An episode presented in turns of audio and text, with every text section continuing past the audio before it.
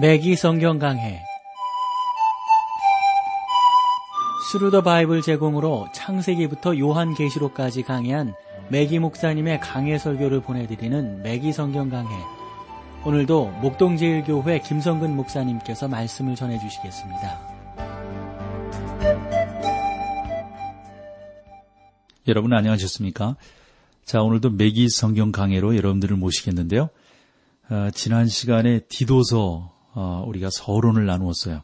자, 오늘도 디도서로 함께 하겠는데 오늘 개요 그리고 이제 본문으로 좀 더 들어가 보겠습니다. 디도서는 3장까지 있습니다. 그래서 그 3장까지 이렇게 좀 나눠 보면 1장은 교회의 조직에 대해서 나누어져 있는데 1절에서 4절까지 도입 부분이고요. 그 다음에 질서 있는 교회는 규정된 요구 사항에 부합한 그 안수받은 감독이 있어야 된다. 참 이것도 중요한 것 같아요. 우리 그 장로교 헌법에도 보면 진정한 교회라고 하는 교회는 목사와 장로가 있어야 된다 하는 거거든요. 그것을 당회가 구성된 교회를 아, 진정한 교회라고 그러고 구성되어 있지 않는 교회를 허위 교회라고 이렇게 명명되어져 있음을 보게 됩니다. 그리고 1장 10절로 16절에는 그레데 사람들의 나쁜 평판에 대해서 다루고 있습니다. 2장으로 넘어가 보면 교회는 하나님의 말씀을 가르치고 설교하는 곳이다 하는 거죠. 1절에서 10절까지는 교회는 건전한 교리를 가르쳐야 한다. 11절에서 15절은 교회는 하나님의 은혜를 가르쳐야 한다. 그러니까 이 내용들을 교회가 가르쳐야 합니다.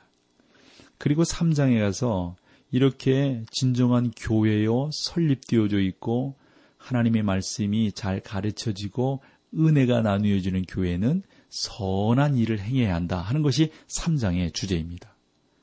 선한 일은 구원의 증거를 말합니다. 1절에서 7절이죠. 성령의 역사가 나타나는 거예요.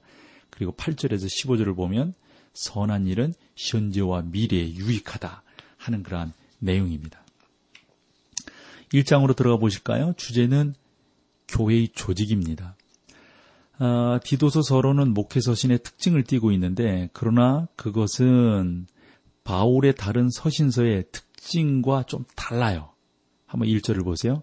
하나님의 종이여 예수 그리스도의 사도인 바울 곧 나의 사도된 것은 하나님의 택하신 자들의 믿음과 경건함에 속한 진리의 지식과 그랬어요.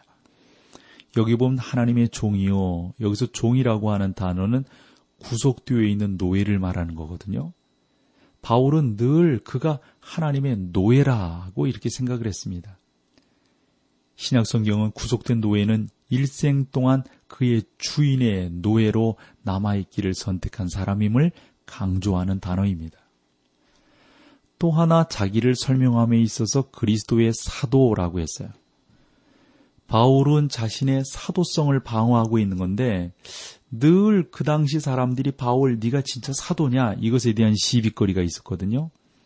그는 여기에서 조직된 교회의 교훈을 주면서 자기가 분명히 사도다 하는 것을 강조하고 있습니다. 이러한 교훈은 사도를 통해서 당시 교회에 나뉘어졌기 때문입니다. 예수 그리스도에 대해서 어떤 뭐 이런 글을 쓰거나 하는 이런 모든 것들은 사도를 통해서 나왔기 때문에 그러므로 디도에게 편지를 쓰면서 바울은 자기 자신이 예수 그리스도께서 세우신 사도다라고 하는 것을 분명히 말씀하고 있습니다. 또 하나 강조하는 게 뭐죠? 하나님의 택한 음, 어떤 그 하나님의 택하신 자들의 믿음과 그랬는데 바울은 여기에서 믿음을 위해서가 아닌 믿음에 따라서라고 말을 하고 있습니다. 다른 말로 말하면 오늘날 하나님의 선택된 것을 위하여 준비된 믿음의 규범 혹은 규준을 따른다 하는 거죠. 여러분이 구원받은 여부는 여러분이 무엇을 믿느냐의 여부에 달려 있는 것 아니겠어요? 여러분은 예수 그리스도에 대해서 어떠한 분으로 생각하십니까? 여러분은 예수 그리스도의 십자가와 죽음과 그것이 여러분에게 주는 의미가 무엇이라고 생각하시나요?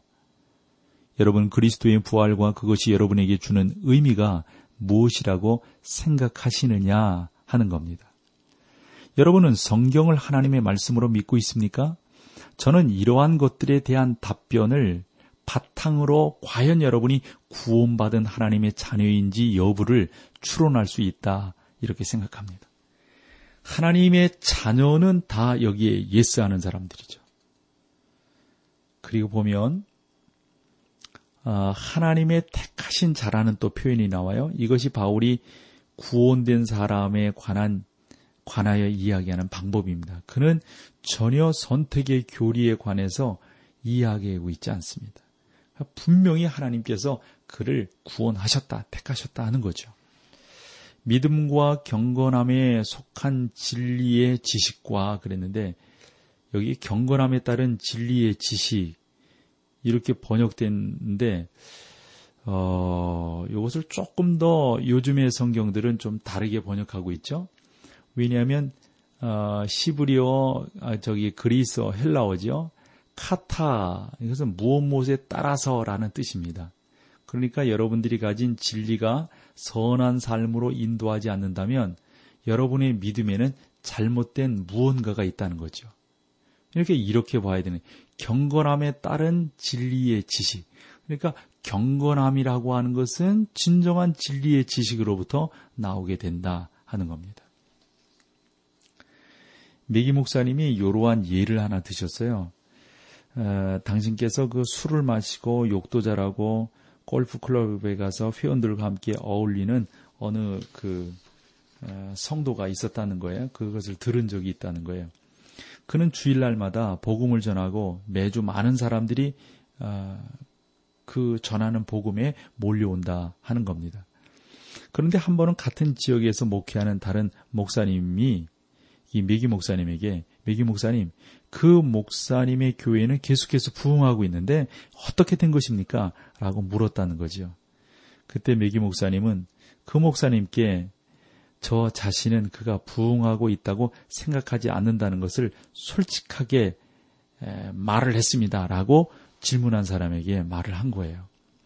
그 교회에 매주 많은 사람들이 몰려오는지는 모르지만 하지만 그는 지금 예수 그리스도의 집인 성전을 바로 세우고 있는 것이 아니기 때문이라는 거죠.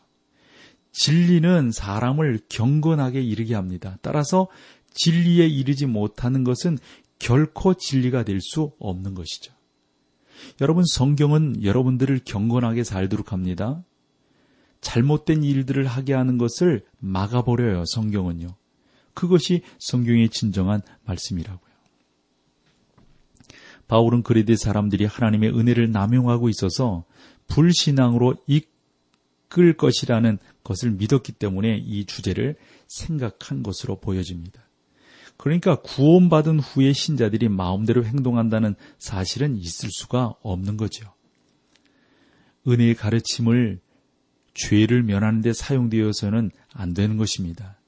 은혜에 대한 구원은 선한 생활로 이끌어간다라고 하는 것을 분명히 우리가 믿어야 합니다. 만약에 여러분이 은혜로 구원을 받았지만 계속 죄 가운데 살고 있다면 죄송하지만 한번 생각해 보셔야 합니다. 진정한 회개가 내 가운데 있었는가, 성령 체험이 있었는가 말이죠. 저는 여러분이 은혜로 말미암아 구원을 받은 자라고 한다면 자꾸 죄와 멀어져야 되고 거룩하고 선한 길을 도모하는 쪽으로 가야 된다고 저는 확실히 믿습니다. 그래서 솔직히 말씀을 드려서 그런 분들이 이런 질문을 던지거든요. 내가 교회 다니고 막 이러는데 신앙생활 한 지 꽤나 오래가 됐는데 이것을 내가 아직도 끊지 못하고 있는데 이게 제대로 된 거냐라고 묻는데 그건 너무 빤하죠. 빤하죠. 그건 뭐 물을 것도 없습니다. 그건 본인 자신이 분명하게 답을 할 수 있어야 합니다. 2절을 보실까요? 영생의 소망을 인함이라. 이 영생은 거짓이 없으신 하나님이 영원한 때 전부터 약속하신 것인데 영생의 소망을 인함이라. 디도서에서 우리는 바울이 세계의 시간대 안에서 은혜에 관하여 이야기하는 것을 볼 수가 있어요. 예를 들어서 2장 11절로 13절에 보면 모든 사람에게 구원을 주시는 하나님의 은혜가 과거거든요. 우리를 양육하되 현재입니다. 복스러운 소망을 고대, 이건 미래예요. 이것이 바울이 이야기하려는 희망입니다.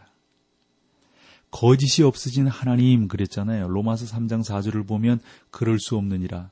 사람은 다 거짓되되 오직 하나님은 참되시니라 할지어다.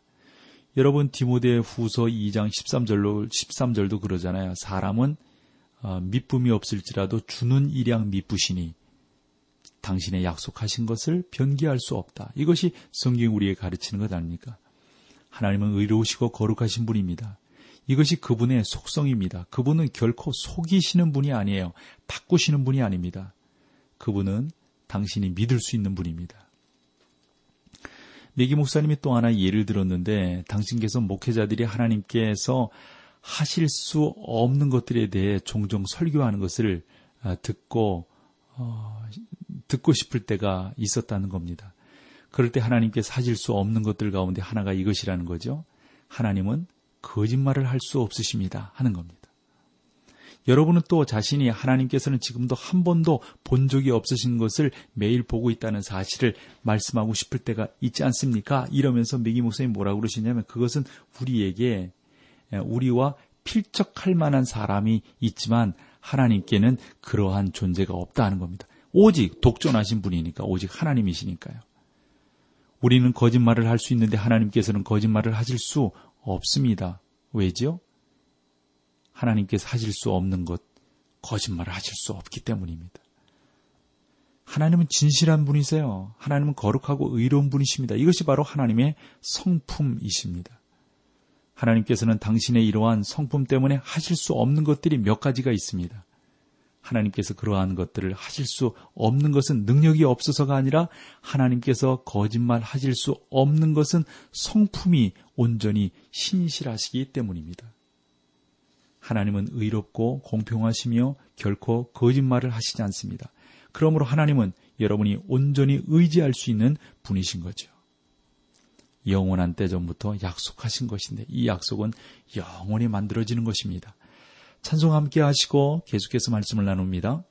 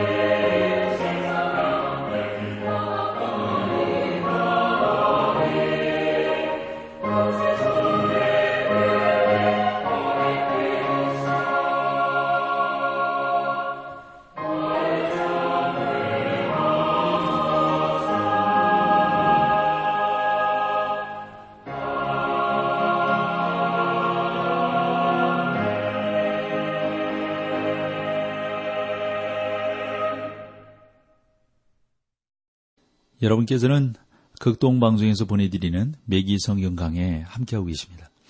자, 이제 3, 1장 3절로 가볼까요? 자기 때에 자기의 말씀을 전도로 나타내셨으니 이 전도는 우리 구주 하나님의 명대로 내게 맡기신 것이라.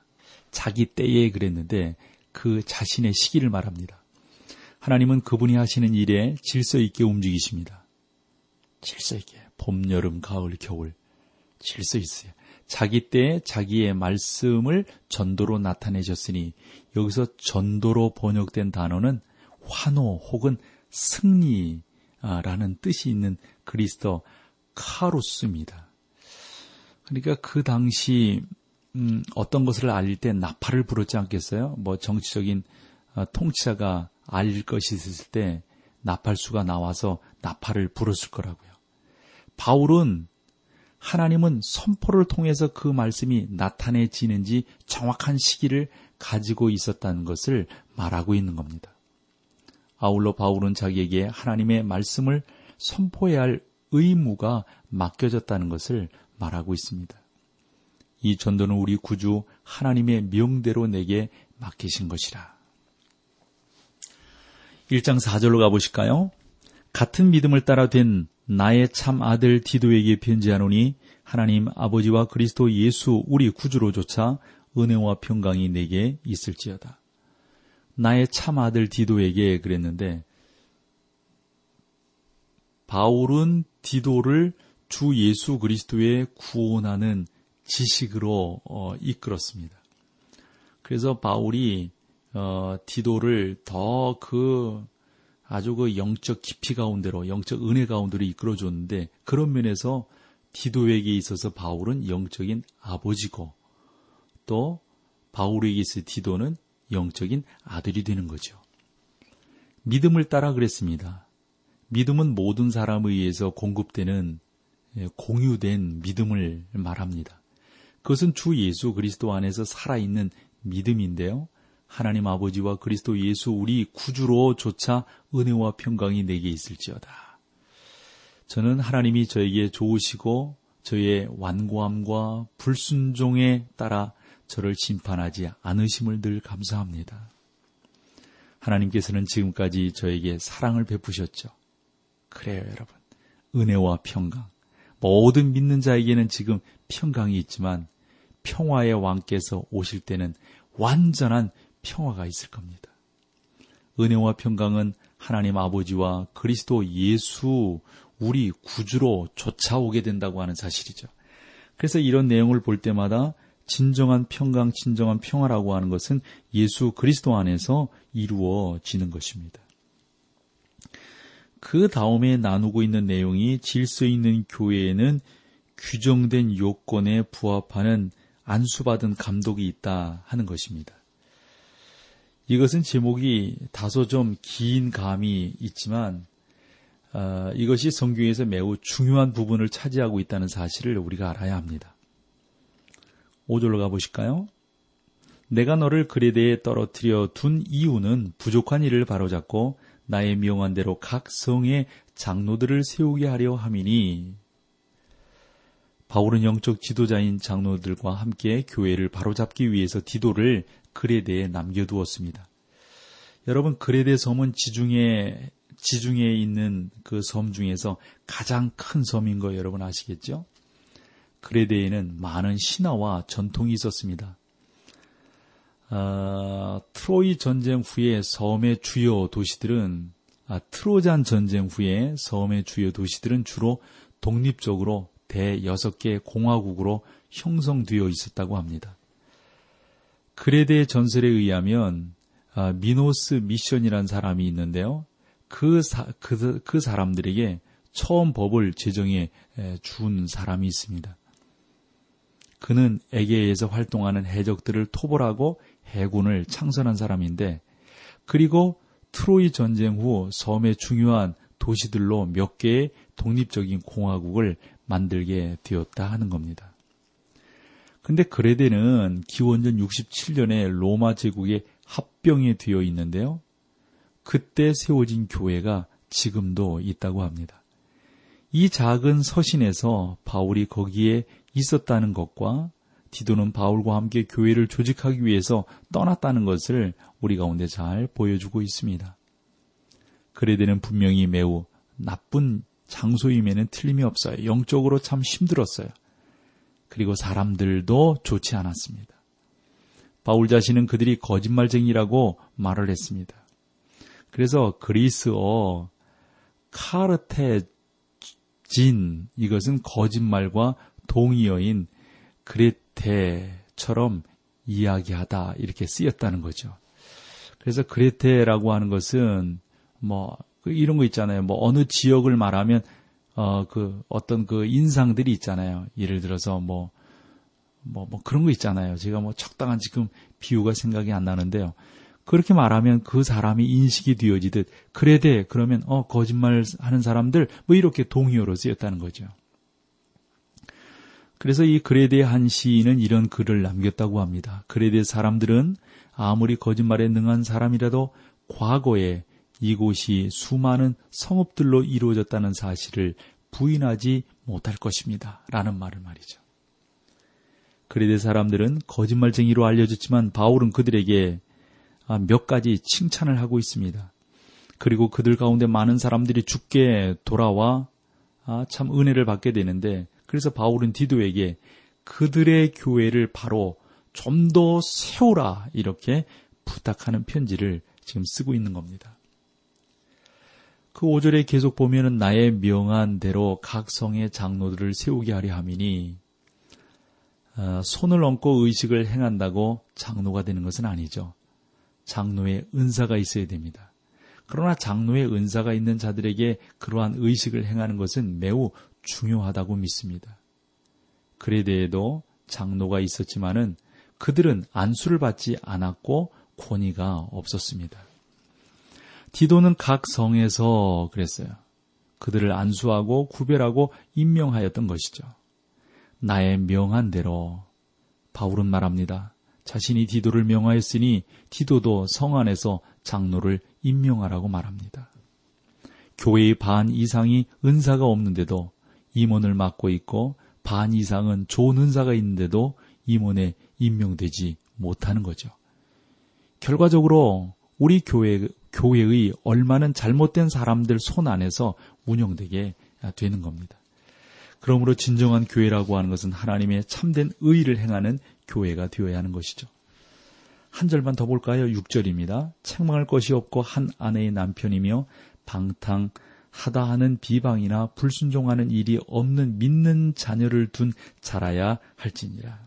누가요? 장로들이요. 책망할 것이 없고 그랬잖아요. 이것은 죄가 없이 완전한 삶을 사는 것을 의미하는 것은 아닙니다. 뭐, 뭐 있죠.